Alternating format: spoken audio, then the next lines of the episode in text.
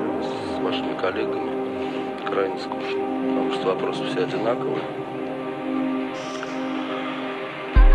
Ну, Отвечать на них в сотый раз уже надоело. Ну хорошо, телевидение не интересно, а кино? Кино интересно. Потому что там вопросов не задают.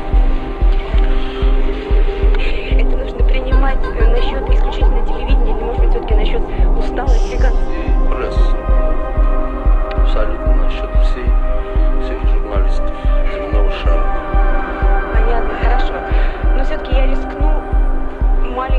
маленький первоапрельский блиц-опрос. Может быть, я повторюсь в тысячный раз вопросы, которые вам задавали, тем не менее. Скажите, ваша любимая игрушка в детстве?